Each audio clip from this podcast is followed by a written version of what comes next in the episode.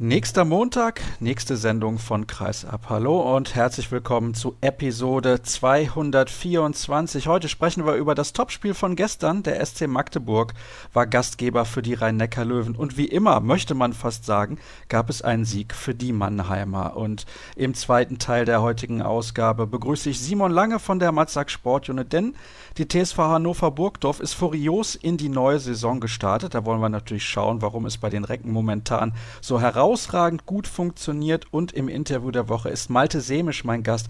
Er ist mittlerweile Torhüter von GWD Minden nach einem kurzen Intermezzo bei den Füchsen Berlin und mit ihm spreche ich darüber, warum es für ihn persönlich in der Hauptstadt so überhaupt nicht funktioniert hat. Das ist natürlich nur eines der Themen in unserem Gespräch. Und zunächst sage ich Hallo an Anne Toss von der Volksstimme aus Magdeburg. Hallo Anne. Hallo Sascha, grüß dich. Und ich habe es eben schon gesagt, wir sprechen natürlich über SCM gegen Rhein-Neckar-Löwen, aber wir müssen natürlich auch noch erwähnen, dass der THW Kiel beispielsweise in der Champions League einen klaren Sieg eingefahren hat. Bei Telekom Westbrem sehr überraschend. 37 zu 31 haben die Kieler da gewonnen. Das ist deswegen so überraschend, weil es unglaublich schwer ist, in Westbrem zu gewinnen. Und 37 Gegentore sind die meisten, die Westbrem jemals zu Hause in der Champions League kassiert hat. Auch das eine interessante Information, wie ich finde. Und von Westbrem hatten wir uns eigentlich in dieser Saison international so viel versprochen. Zumindest hat das Kollege Björn Parzen getan aber wir wissen ja, der liegt mit seinen Tipps in der Regel ständig daneben. Von daher keine Überraschung, dass es wahrscheinlich jetzt direkt zum Auftakt beziehungsweise am zweiten Spieltag da schon anders gekommen ist. Aber Spaß beiseite, was war sonst noch los in der Handballwelt? Ja, leider, leider gab es wohl rassistische Beleidigungen gegen Dika Mem vom FC Barcelona, dem französischen Nationalspieler dort und er wurde beleidigt von den Fans von Celje in Barcelona, also beim Auswärtsspiel von Celje. Das macht es natürlich nicht besser und vielleicht werden wir dieses Thema in den nächsten Wochen dann nochmal aufgreifen. Finde ich sehr, sehr schade, dass so etwas passiert ist. Jetzt kommen wir aber dann endgültig zum Sportlichen, zum Aktuellen aus der Liquimoli Handball-Bundesliga. Magdeburg hat mal wieder verloren. Nicht mal wieder, in dem Sinne, dass sie ständig verlieren würden, aber mal wieder gegen die Rhein-Neckar-Löwen. Warum? Jetzt mal pauschal gefragt. Funktioniert es gegen die Mannheimer für den SCM nie, Anne? Ja, das ist eine schwierige Frage, aber du hast natürlich vollkommen recht, weil die Zahlen sagen eigentlich alles. Also 40 Duelle gab es und 30 Mal hat der SCM verloren, ja. Das ist natürlich keine gute Statistik bzw. Bilanz. Warum klappt es beim SCM nicht gegen die Löwen? Also ich meine, man hat ja jetzt auch wieder gesehen, es war ein Duell auf Augenhöhe. Sie waren meiner Meinung nach auch näher an einem Sieg dran als in der vergangenen Saison, aber da mussten sie sich auch schon zweimal den Löwen geschlagen geben irgendwie, es ist ein Angstgegner vom SCM und ja, sie schaffen es einfach nicht, da sich mal durchzusetzen. Also schwierig da jetzt pauschal zu sagen, woran es jetzt bei den 30 Niederlagen, was da jetzt jeweils die Ursache war. Es hängt wahrscheinlich doch immer an anderen Faktoren. Es ist so, wenn ich es richtig mitbekommen habe, die 13. Niederlage im 14. Duell jetzt aktuell gegen die Löwen gewesen. Stimmt das? Ja, das ist so. Das ist richtig, genau. Also, es spielt natürlich auch dann immer eine Rolle, vielleicht, das ist zumindest mein Ansatz, dass die Spielweise von beiden Mannschaften relativ ähnlich ist. Die Rhein-Neckar-Löwen spielen auch gerne so ein Tempo-Handball, nicht ganz so extrem wahrscheinlich wie der SC Magdeburg, aber mein Gefühl sagt mir, dass der SCM sich beispielsweise gegen physisch starke Mannschaften erstaunlicherweise leichter tut. Das zeigen sie ja wenn sie regelmäßig den THW Kiel schlagen. Das ist ihnen in der letzten Saison gleich zweimal gelungen und in dieser Saison auch schon. Also vielleicht ist das so ein Ansatz, der da eine Rolle spielen könnte. Jetzt war es so, zuvor hatte der SCM ja bei der MT Melsung verloren. Was waren denn die Erwartungen dann vor der Partie? Also hieß es auf jeden Fall, der SCM muss das Spiel gewinnen. War sowas wie Druck schon zu spüren? Druck nicht, also nicht in dem Sinne, dass ich habe es nicht so empfunden, dass die Mannschaft sich da jetzt selbst unter Druck gesetzt hat, aber es war einfach, die Erwartungshaltung war schon da. Also die Spieler wollten ganz klar zeigen, dass diese Partie in Melsungen die schlechteste in der Saison war sozusagen. Ja, also das heißt, man wollte die Rhein-Neckar-Löwen schlagen und die Voraussetzungen waren ja auch super. Ja, also die Halle ausverkauft. Im Prinzip der Kader war vollständig, die Spieler waren fit und die wollten da schon in gewisser Weise auch Wiedergutmachung betreiben. Das hat zu Beginn leider überhaupt nicht funktioniert, denn da haben die Löwen einen sehr, sehr guten Start hingelegt, führten nach sieben Minuten mit 5 zu 2, unter anderem deswegen, weil Michael Appelgren sehr, sehr gut in die Partie gekommen ist und das ist etwas gewesen, das hat sich durch das ganze Spiel gezogen. Die Löwen-Torhüter haben das Duell mit den Keepern des SC Magdeburg deutlich für sich entschieden. Ja, das ist so. Also da sprechen die Zahlen ganz klar in dem Sinne für Appelgren. Ich glaube, 13 Paraden hatte er und der SCM ist gerade mal auf sechs Paraden gekommen von Yannick Green. Tobias Tulin wurde ja in der zweiten Hälfte dann noch eingewechselt für so grob zehn Minuten und kam auf keine einzige Parade. Also das Torhüterduell geht ganz klar an die Rhein-Neckar-Löwen und da muss man auch sagen, das ist auch was, was sich schon in den letzten Spielen angedeutet hat. Also auch in Melsungen sind die Torhüter des SCM beide nicht gut in die Partie rein reingekommen. Und das ist natürlich ein Faktor, der sich einfach bemerkbar macht. Und da fehlt dann einfach auch so ein bisschen noch der Rückhalt, den man dann auch manchmal braucht und den halt eine wichtige Parade dann auch gerade in zum Beispiel in einer heißen Endphase dann auch sein kann. Schauen wir mal auf die nackten Zahlen. Vielleicht helfen die uns bei unserer Analyse noch ein klein wenig weiter. Es gab 31 Gegentore zu Hause gegen den THW Kiel. 31 Gegentore auch bei der MT Melsung und jetzt im Heimspiel gegen die Rhein-Neckar-Löwen 32 Gegentore, also noch eins mehr. Defensiv läuft es also gerade nicht besonders rund beim SC Magdeburg. Welche Rolle spielt die Abwehrarbeit da insgesamt oder siehst du das Hauptproblem bei den Torhütern?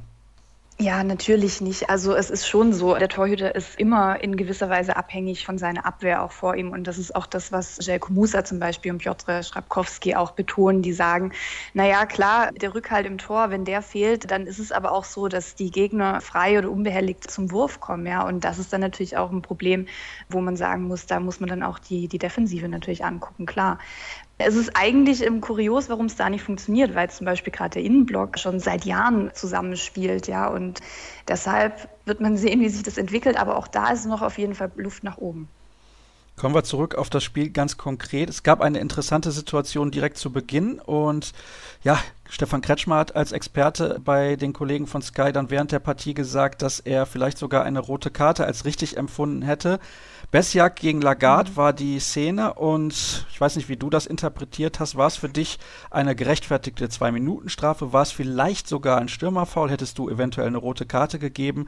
Ich bin da ein bisschen zwiegespalten, ehrlich gesagt. Also für mich war es definitiv eine gerechtfertigte Zwei-Minuten-Strafe, weil ich es schon so gesehen habe, dass Marco Besiak aus der Bewegung rauskommt. Also er steht da jetzt nicht und Lagarde läuft auf ihn drauf, sondern er macht schon wirklich die Bewegung eben zu dem Mann. Deswegen war es jetzt auch meiner Ansicht nach kein Stürmerfall von Lagarde und die zwei Minuten gingen für mich völlig in Ordnung. Die rote Karte, ja, ich habe gehört, dass Stefan Kretschmer das gesagt hat, dass es für ihn rot war, hätte natürlich dem Spiel äh, wirklich äh, einen völlig anderen Verlauf wahrscheinlich gegeben. Aber also da bin ich ein bisschen hin und her gerissen. Ich hätte nicht rot gegeben. Also ich fand, die zwei Minuten waren in Ordnung. Wenn wir uns diese Szenen aber mal ein bisschen generell vor Augen führen, das ist schon relativ gefährlich. Lagarde kann vorher Besjak überhaupt nicht sehen. Wärst du eventuell dafür eine Regeländerung zu haben? Also ich habe mir mal gedacht, vielleicht sollte man da generell einfach für den Abwehrspieler immer rot geben, weil er komplett in Kauf nimmt, dass der Gegenspieler einfach in ihn reinrasselt. Also wenn man das von vornherein anders regelt, dann wird es diese mhm. Situation gar nicht mehr geben. Ich weiß, also ich weiß, worauf du hinaus willst. Also es ist eine schwierige Frage, weil es ist immer schwierig zu beurteilen. Ich will jetzt Marco Besiak auch nicht unterstellen, dass er das da so voll in Kauf genommen hat oder dass sich da jetzt so mutwillig reingestellt hat. Das Spiel ist halt auch unheimlich schnell und sowas passiert dann auch in einem Bruchteil von Sekunden. Also dann immer generell rot zu geben, vielleicht ist ja der Abwehrspieler da auch mal, sieht das auch nur aus dem Augenwinkel, ja, also fände ich dann auch ein bisschen hart, ehrlich gesagt.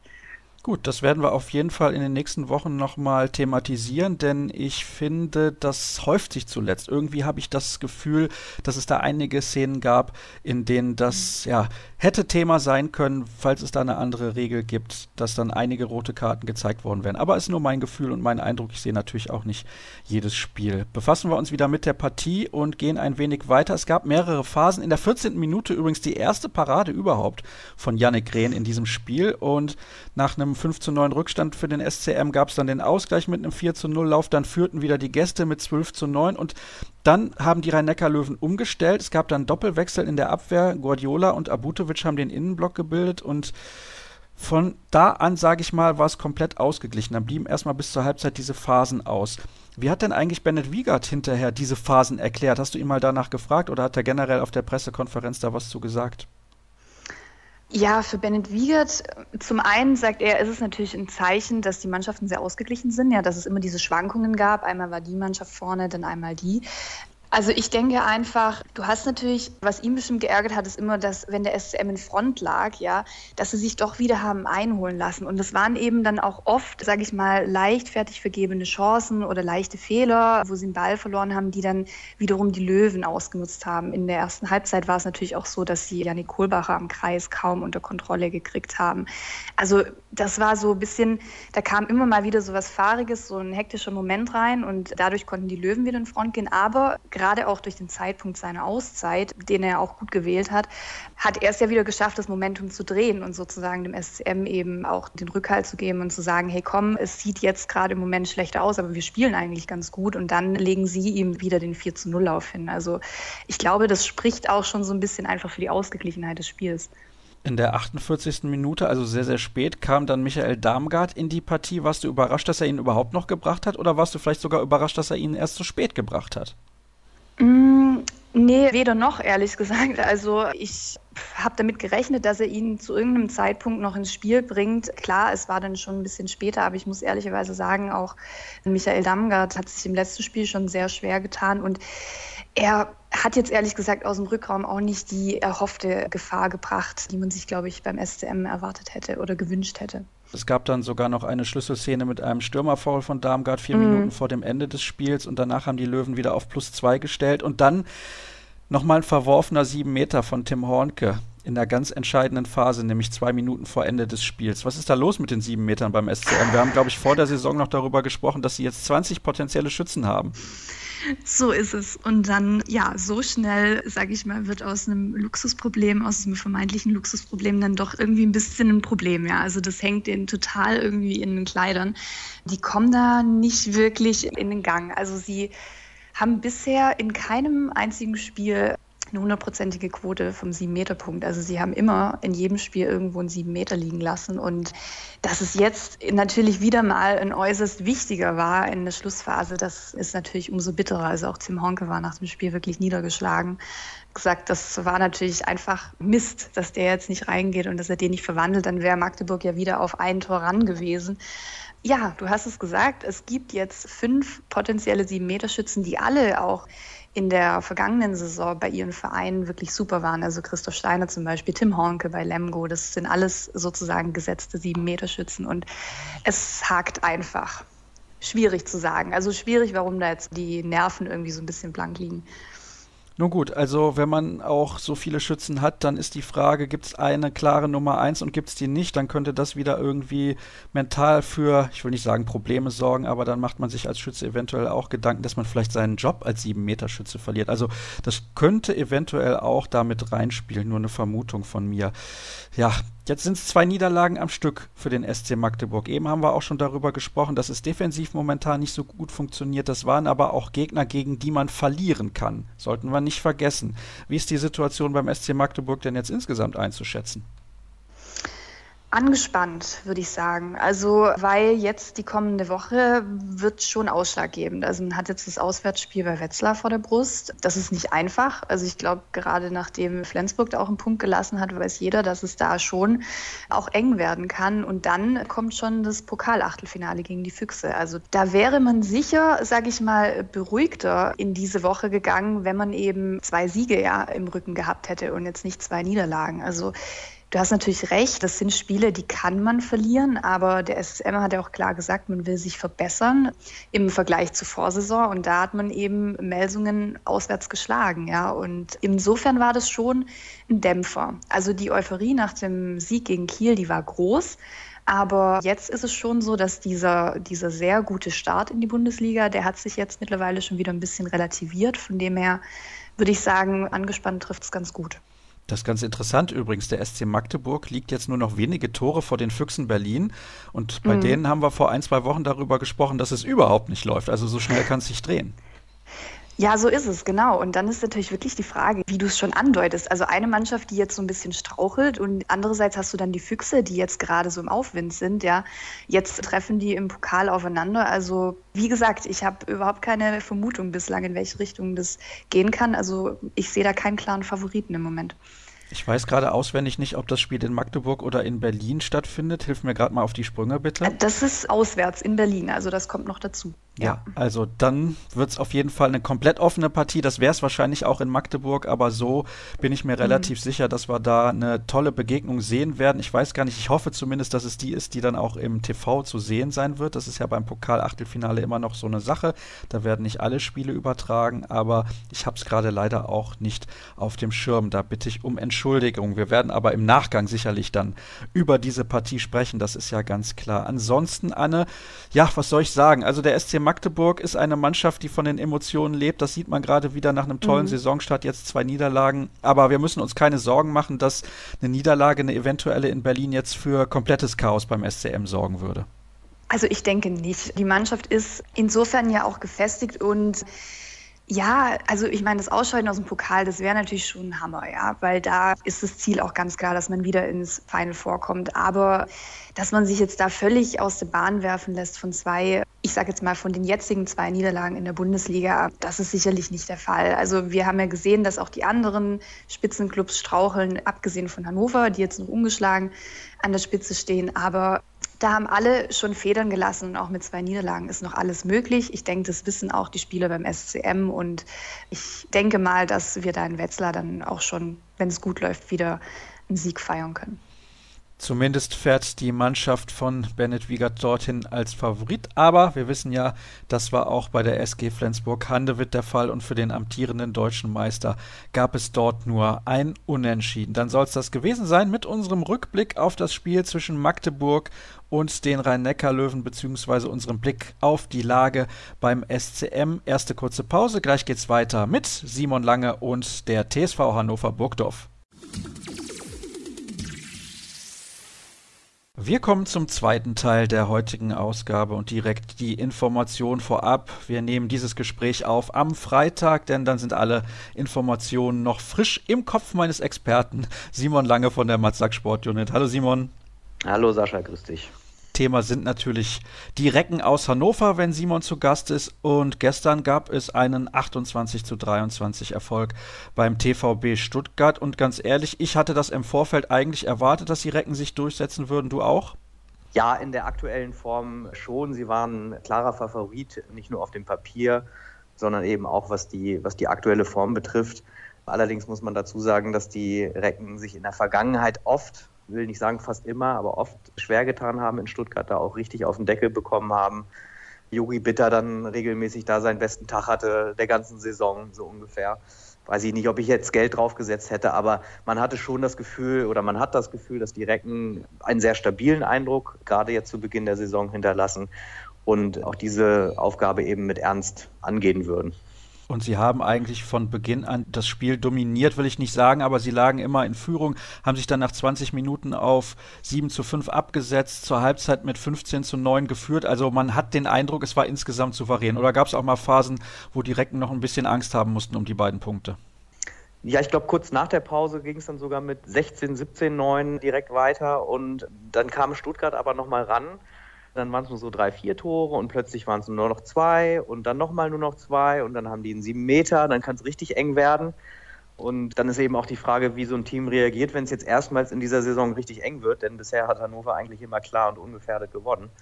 Insofern war das bisher die schwierigste Spielphase der Saison und dann kommt ein Urban Lesjak rein, der vorher einen richtig guten Domenico Ebner eben neben sich hatte oder eben auf dem Feld und hält dann einfach einen sieben Meter und switcht wieder das Momentum, wie man so schön sagt.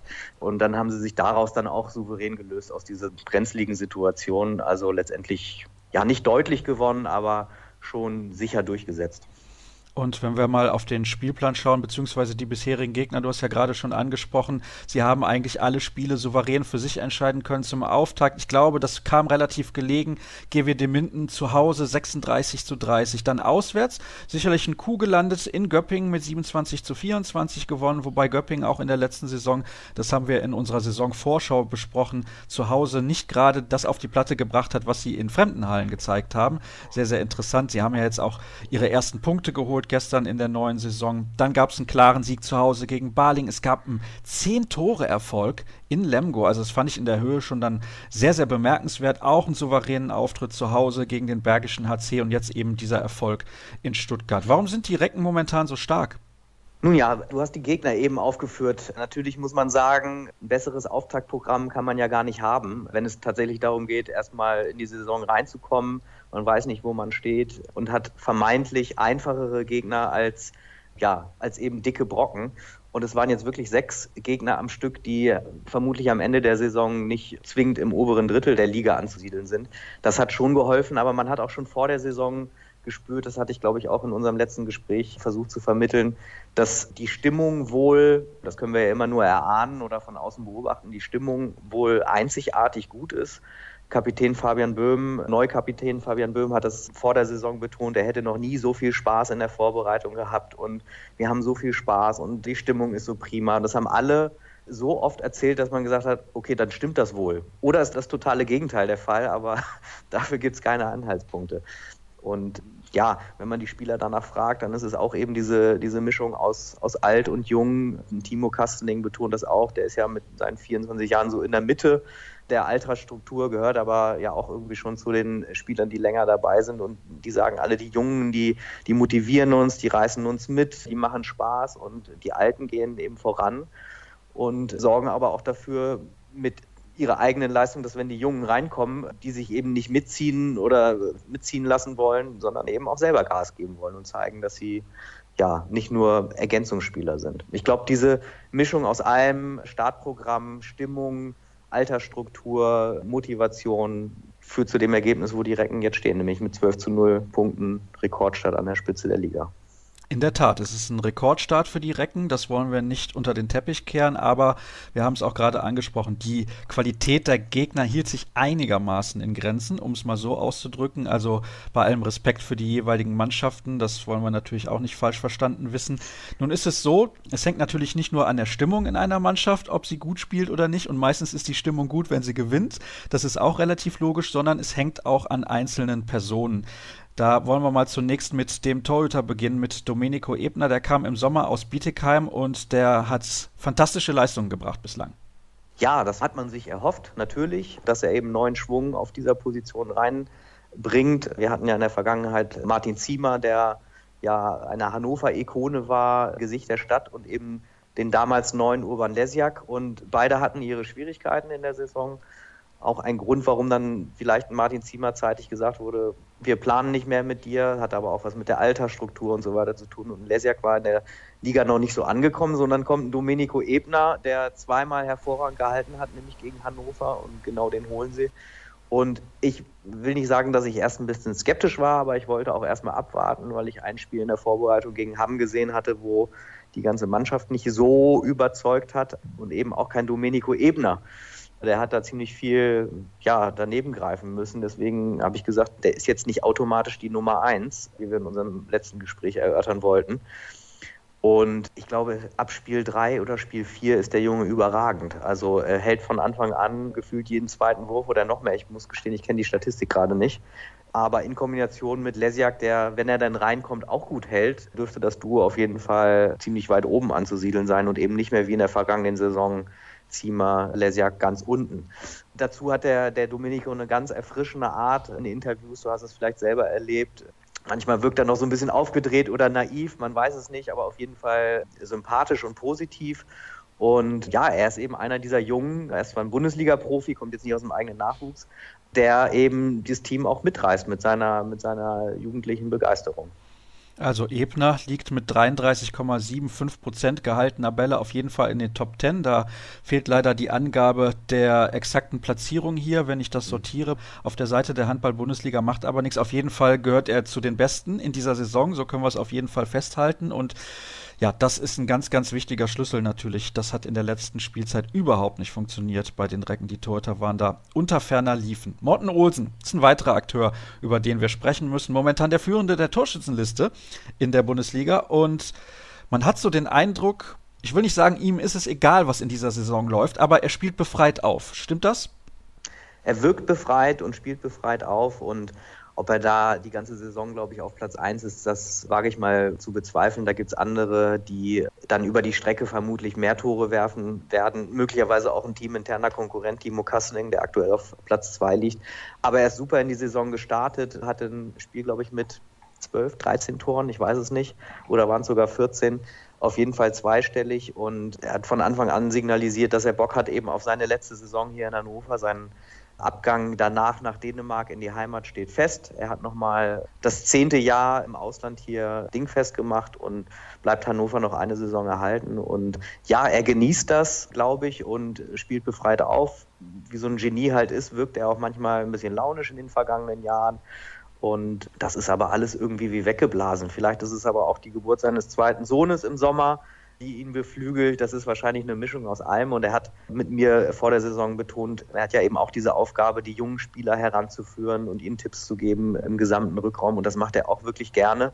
Das klingt wirklich glaubwürdig, wenn er sagt, er hat richtig Spaß daran, eben das weiterzugeben, was er erfahren hat in seinem Handballleben. Das ist ziemlich viel als Olympiasieger und Weltmeister und ja auch Weltenbummler war, hat ja auch in Frankreich und Katar gespielt. Also das ist einer, der, an dem die Recken gerade richtig viel Spaß haben. Und wenn er gesund bleibt, toi toi toi, kann er die Recken wieder dahin führen, wo er sie vielleicht schon mal hingeführt hat.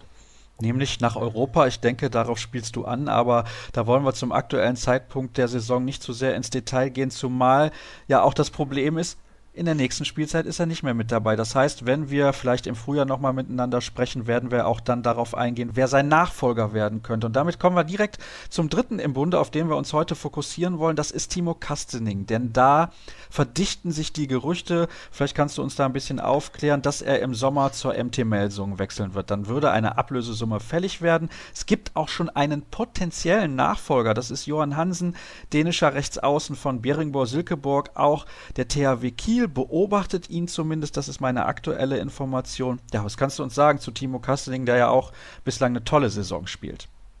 Ja, also ein weiteres Reckengesicht, seit Jahren dabei und nach dem Abgang von Lars Lehnhoff, Torge Johansen, Martin Ziemer, Kai Häfner, jetzt im Sommer ist er mehr oder weniger so das Reckengesicht in der Stadt Hannover.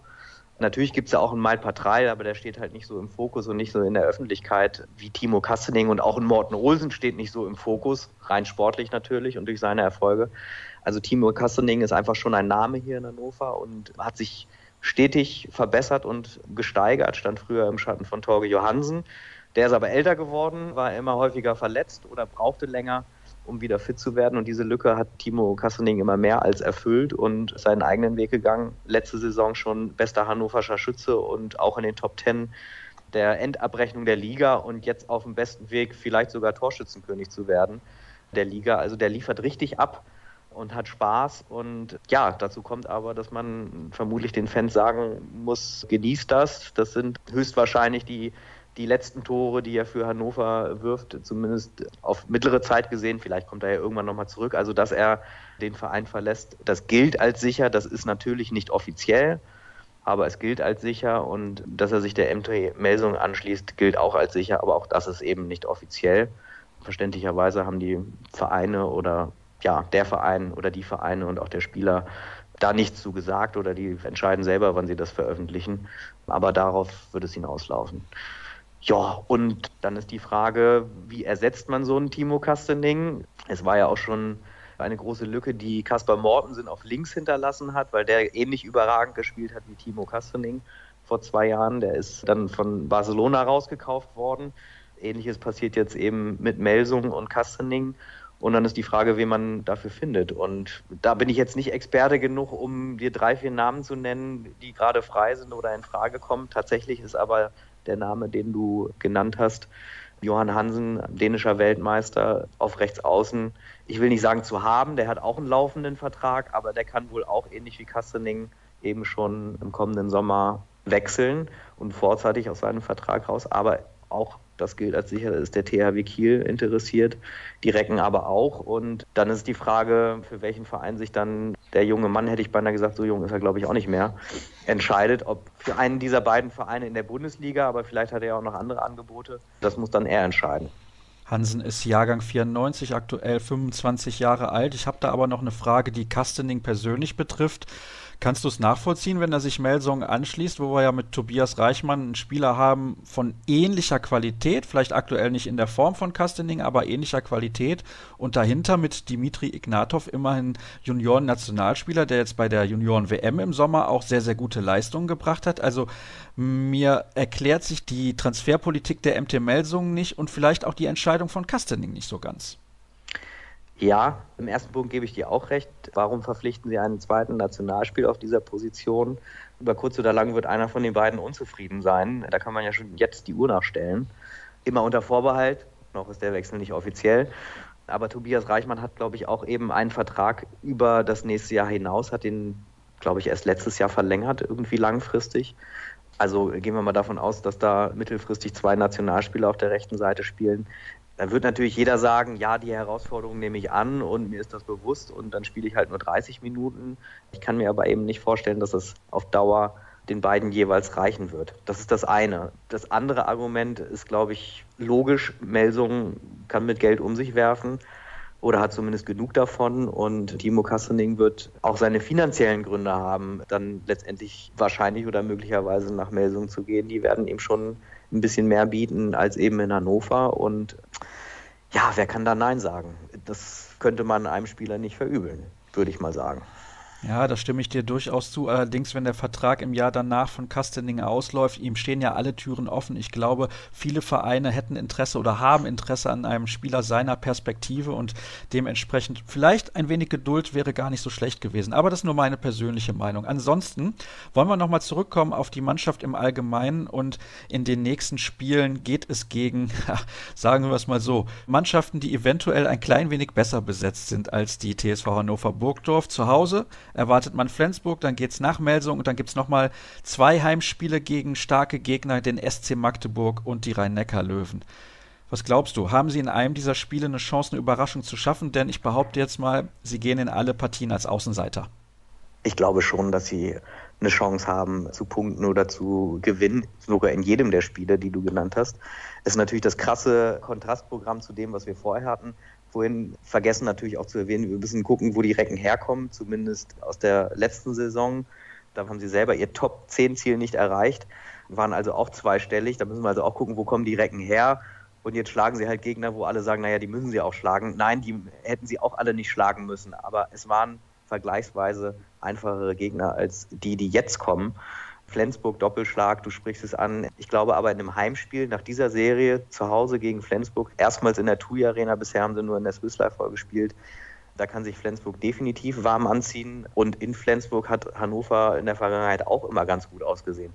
Wobei natürlich davon auszugehen ist, sollte Hannover tatsächlich die Überraschung gelingen und es wäre weiter noch eine Überraschung und gewinnt am Donnerstag zu Hause gegen Flensburg, dann wird es ganz, ganz schwierig im Pokal, weil Flensburg dann sauer sein wird. Aber auch in den nächsten Spielen hat Hannover durchaus Chancen. Also gegen Magdeburg zu Hause, warum denn nicht? Löwen zu Hause oder auswärts, da habe ich eher ein schlechtes Gefühl, weil sie, wenn man auf die Vergangenheit schaut, denn da hat Hannover, glaube ich, regelmäßig irgendwie eine Abreibung bekommen, auch zu Hause. Ich kann mich irgendwie gar nicht daran erinnern, dass sie überhaupt schon mal gegen die Löwen gewonnen haben. Es kam natürlich vor, aber ich wüsste nicht wann. Und Melsung ist natürlich auch noch ein ganz besonderes Spiel gerade vor dem Hintergrund, dass Melsung nicht so gut in die Saison gestartet ist und die Recken eben da stehen, wo Melsung eigentlich stehen wollte. Und mit Kai Hefner dort, der ehemalige Kapitän spielt und mit Timo Kassening eben ein wahrscheinlich nächster Spieler noch für Hannover aufläuft. Also alles ganz, ganz spannende Spiele. Und wenn es doof läuft, ja, verliert Hannover alle. Dass Hannover alle Spiele gewinnt, ist, glaube ich, unwahrscheinlich. Aber in jedem Spiel haben sie eine potenzielle Siegchance, definitiv.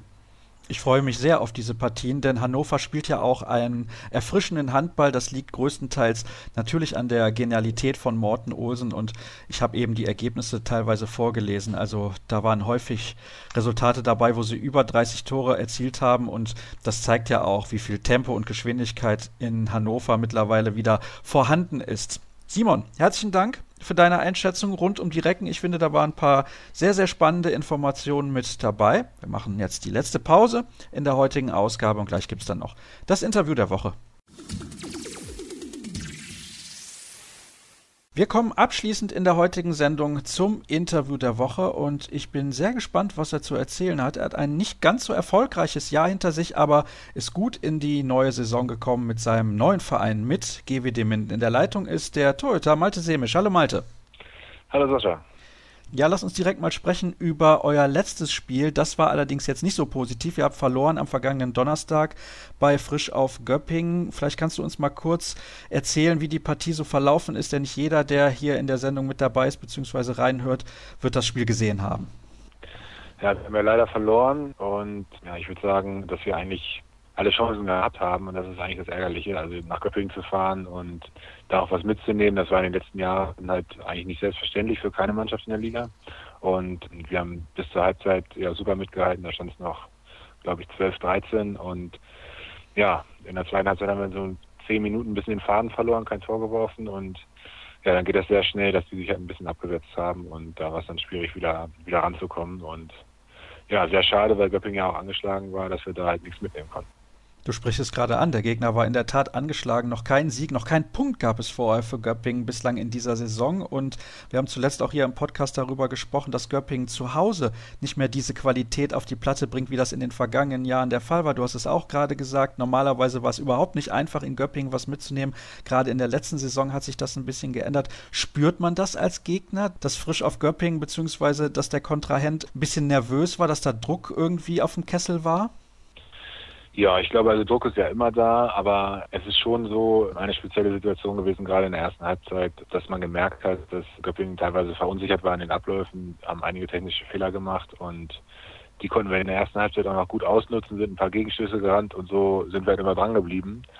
In der zweiten Halbzeit haben sie das dann ein bisschen mehr stabilisiert, aber wir sind dann auch oft am, am Torhüter gescheitert. Und ja, also man merkt, dass da eine Verunsicherung war, was ja auch normal ist, wenn man mit, ich glaube, 0 zu 6 oder 0 zu 8 Punkten startet, dann ist es da. Und leider konnten wir es jetzt nicht ausnutzen und da auch was mitnehmen. Bist du trotzdem zufrieden mit eurem Saisonstart bei bislang 5 zu 7 Punkten? Das ist ja einigermaßen im Soll, sag ich jetzt mal. Ja, also ich sag mal so, als Leistungssportler sollte man ja nie zufrieden sein, sondern immer auch darauf gucken, was man noch mehr erreichen kann. Und von daher denke ich, dass es ordentlich ist, dass wir halt auch Überraschungen geschafft haben, wie zum Beispiel der Sieg in Berlin. Aber wir auch vielleicht noch den einen oder anderen Punkt hätten mehr mitnehmen können, vielleicht in Stuttgart oder jetzt halt gegen Göppingen. Aber an sich ist das in Ordnung, was wir bisher geleistet haben. Und ich denke, damit stehen wir schon im Soll. Wir müssen natürlich über diesen Sieg in Berlin sprechen. 29, 25 habt ihr da gewonnen. GWD Minden hatte zuvor nicht einen einzigen Punkt geholt, jemals in Berlin. Und nun kennst du ja die Berliner dort sehr gut, hast ein Jahr gespielt im letzten Jahr. Ist das richtig beschrieben, wenn ich sage, das hat einfach nicht gepasst zwischen euch, also zwischen dir und den Füchsen Berlin? Ja, also es war, glaube ich, von Anfang an eine schwierige Situation für mich, dahin zu kommen und dann mit Heinefeld einen Nationaltorhüter herauszufordern. Und dann habe ich mich noch verletzt in der Bandscheibe. Das hat mich auch sehr zurückgeworfen. Auch als ich dann wieder fit war, war ich oder wieder einsatzfähig war, war ich halt noch nicht wieder so auf 100 Prozent. Und da hat mir dann so ein bisschen auch die Spielpraxis gefehlt. Und von daher habe ich dann gesagt, okay, lieber ein schneller, ein schneller Cut und schnell, schnell was Neues probieren, um halt auch wieder die, die Spielzeiten zu bekommen. Ja war, glaube ich, auch schon richtig, dann nach einem Jahr dann da den, den Schritt zu gehen wieder. Ja, ich meine, wenn man eine Fehlentscheidung getroffen hat bei der Vereinswahl, ist es sicherlich nicht falsch, wenn man sofort hingeht und sagt, ich probiere was Neues. Hast du es vielleicht auch ein bisschen unterschätzt, die Konkurrenzsituation mit Silvio Heinevetter? Ja, die Konkurrenz sowohl sportlich als auch natürlich vom Namen her. Also es ist ja immer so, dass der Trainer erstmal nichts falsch macht, wenn man Heinevetter aufstellt, als jetzt einen Herausforderer. Und ja, da war es halt schwierig für mich, irgendwie gegen anzukommen und dann mich da auch voll dann auf mich zu konzentrieren, auf meine Leistung. Und ja, deswegen denke ich, ja, wie ich schon gesagt habe, dass das dann eine gute Lösung war, jetzt hier bei GWD zu spielen. Ja. Wie schnell hast du eigentlich gespürt, dass das nicht funktioniert? Ist das ein Prozess, der relativ schnell dann zum Abschluss kommt, nach, nach ein, zwei, drei Monaten? Oder hast du lange noch gegrübelt und gesagt, nee, vielleicht mache ich das doch noch, ich ziehe das durch? Ich mag ich Herausforderungen. Ich habe da ja auch für vier Jahre unterschrieben und ich wollte eigentlich langfristig angehen, aber mir hat halt so ein bisschen das Grundvertrauen dann irgendwo gefehlt. Ne? Also wenn du dann halt reinkommst und dann drei, vier Minuten spielen darfst und wenn das dann nicht sofort klappt, dass man dann gleich wieder rauskommt, da habe ich dann gemerkt, das passt dann nicht. Und wenn man das dann auch moniert und da dann auch kein richtiges Feedback kommt, dann da habe ich mich halt gleich gefragt, okay, ob ich dann wieder an der richtigen Adresse bin. Und dann habe ich halt auch nicht die Geduld, da jetzt dann noch ewig durchzuhalten und zu warten, dass da sich was verändert, was ich aber eigentlich nicht, nicht verändern kann. Weil wenn du nur drei, vier Minuten dann immer eingesetzt wirst, dann ist es schwierig in der Zeit zu überzeugen. Ne? Also da musst du ja schon jeden Ball halten und das schaffen auch sehr wenige Torhüter in der Liga auch. Unterschätzen wir das von außen vielleicht sogar ein bisschen, wie schwierig das ist, wenn man in eine neue Mannschaft kommt als Torhüter, weil man sagt, ja, Torhüter ist ja kein Problem, der kennt ja die Schützen in der Liga, aber die neue Abwehr, mit der man dann zu tun hat, das ist ja nicht so einfach, denke ich mir zumindest. Ja, natürlich braucht das eine gewisse Eingewöhnungszeit, dafür ist ja auch die Vorbereitung da, aber an sich ist es halt auch so, egal welche Abwehr da steht, als Torhüter muss man sich auch immer auf sich selber konzentrieren und auf seine eigene Leistung. Und was man halt braucht, ist natürlich Spielpraxis. Ne? Man muss halt eine gewisse Zeit auf dem Feld stehen, damit man zeigen kann, okay, die und die Bälle halte ich halt. Ne? Und das hat halt irgendwie von Anfang an nicht so geklappt und auch gefehlt. Und dann kam halt die Verletzung dazu und ja, da war es halt schwierig, irgendwie dann rauszukommen. Warum war GWD Minden genau der richtige Verein für dich zum jetzigen Zeitpunkt? Ja, ich wollte halt mehr spielen. Das war ja klar, das geht jetzt ja schon aus der Problematik hervor. Und ja, da habe ich dann mich halt in der Bundesliga umgeguckt und habe mich gefragt, okay, wo kann ich das vielleicht? Ne? Und GWD war halt interessiert an mir und wollte sich da halt ein bisschen anders aufstellen vielleicht. Und dann hat das halt relativ schnell so gepasst. Und ich glaube, hier haben wir jetzt auch eine, eine junge, entwicklungsfähige Truppe zusammen, was halt auch Spaß macht. Hier kann man ein bisschen auch auf andere Spieler ein bisschen einwirken. Und das gefällt mir auch sehr gut. Und da fühle ich mich halt auch sehr wohl jetzt in der Rolle, die ich hier habe. Du bist ja jetzt auch in einem Alter mit 27, wo du viel spielen solltest, also quasi im perfekten Alter, aber auch schon sehr, sehr lange dabei. Also das ist dein neuntes Jahr Bundesliga. Ja, ich habe früh angefangen, ja genau. Also wenn mir jetzt Leute sagen, also auch am Anfang der Saison, da hat auch ein Journalist mir eine Frage gestellt, ja, du bist ja der Spieler hier bei GWD mit, mit den meisten Bundesliga-Einsätzen wie willst du deine Erfahrung weitergeben? Und da habe ich erstmal gedacht, was, ich habe die meisten Bundesligaspiele von allen Spielern. Das hätte ich jetzt auch nicht gedacht. Also das geht halt ganz schnell. Ne? Also vor zwei, drei Jahren war ich nur das Talent und ruckzuck bist du dann halt auf der anderen Seite sozusagen. Jetzt spiele ich bei alt immer beim Fußball. Ne? Und das verändert sich sehr schnell und ja, aber die Rolle, die gefällt mir auch. Das macht mir auch Spaß. So, ja. Ihr habt ja auch eine, wie du eben schon gesagt hast, sehr, sehr entwicklungsfähige junge Mannschaft. Was machst du denn, um jungen Spielern dann Tipps zu geben? Also holst du die auch mal ran, wenn du irgendwas im Training beobachtest? Das ist ja noch was anderes unter Torhütern oder dann von Torhüter zu Feldspieler. Ja, ich glaube, von Torhüter zu Feldspieler kannst du schon, also gerade jetzt auch den jungen Spielern, die dann da jetzt rangeführt werden sollen, auch aus dem Perspektivkader schon mal sagen, wie sie halt vielleicht besser stehen können, wie sie ein besseres Bild auch für uns Torhüter abgeben können. Ne? Also wie, wie sie ihre Arme hochmachen in der Blockarbeit und sowas. Und ja, da gibt es schon so Ansatzpunkte, wo man halt noch vielleicht helfen kann. Ne? Also natürlich müssen sie das ja auch selber machen im Endeffekt. Du bist übrigens, also das ist ja kein Geheimnis, mit 2,8 Meter, glaube ich, der größte Torhüter in der Bundesliga. Vielleicht kannst du mal ein bisschen erklären, wie du auch an Beweglichkeit arbeitest, weil ich kann mir vorstellen, das ist für jemanden von deiner Größe überhaupt nicht so einfach. Gibt es da spezielle Übungen, die du machst? Ja, also an sich wurde mir das auch ein bisschen in die Wiege gelegt, dass man halt schon eine gewisse Beweglichkeit einfach von sich aus hat. Und sonst ist es halt wichtig, sich regelmäßig zu stretchen. Ne? Also jeden Tag 20 Minuten Stretching sollte man schon machen. Ne? Also während des Trainings, nach dem Training, auch vor dem Training und sich da halt die Mobilität zu erhalten. Ne? Das ist ganz wichtig und kann ich nur jedem jungen Torhüter raten. Ich bin ja überrascht, dass du überhaupt Torhüter geworden bist, weil wenn man so groß ist, bist du eigentlich ja prädestiniert, Rückraumspieler zu werden. Wie kam das? Das kam daher, dass ich immer bei meinem älteren Bruder mitspielen wollte in der Mannschaft. Der ist zwei Jahre älter und ja, in der Jugend gab es halt immer so Probleme auf der Torhüterposition. Die hatten immer keinen, der sich da reinstellen wollte und dann durfte ich halt immer nur mitfahren, wenn ich ins Tor gehe.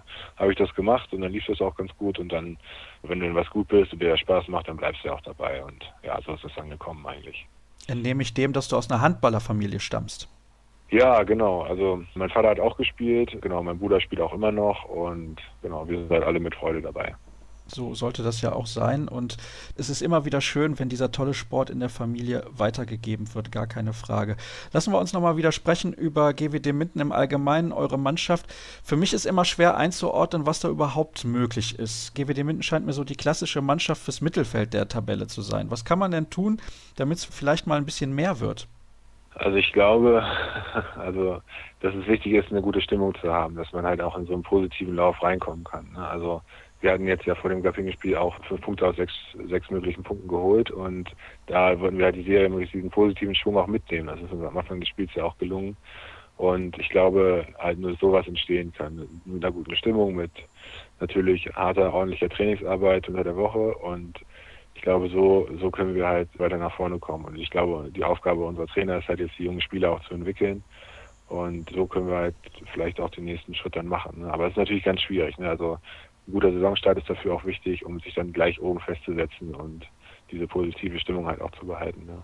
Zumal ja dazu kommt, dass sechs, sieben Mannschaften in der Liga einfach so eine hohe Qualität haben, da ist es schwer, in diese Phalanx einzubrechen für andere Mannschaften. Also da geht es jetzt nicht nur um GWD Minden, ich nenne jetzt mal andere Mannschaften wie den HC Erlangen, wie die HSG Wetzlar, wie den Bergischen HC oder Lemgo, euren kommenden Gegner. Diese Top 6, Top 7 anzugreifen, ist, ja, ich will nicht sagen unmöglich, aber frustriert das vielleicht auch in einer gewissen Art und Weise?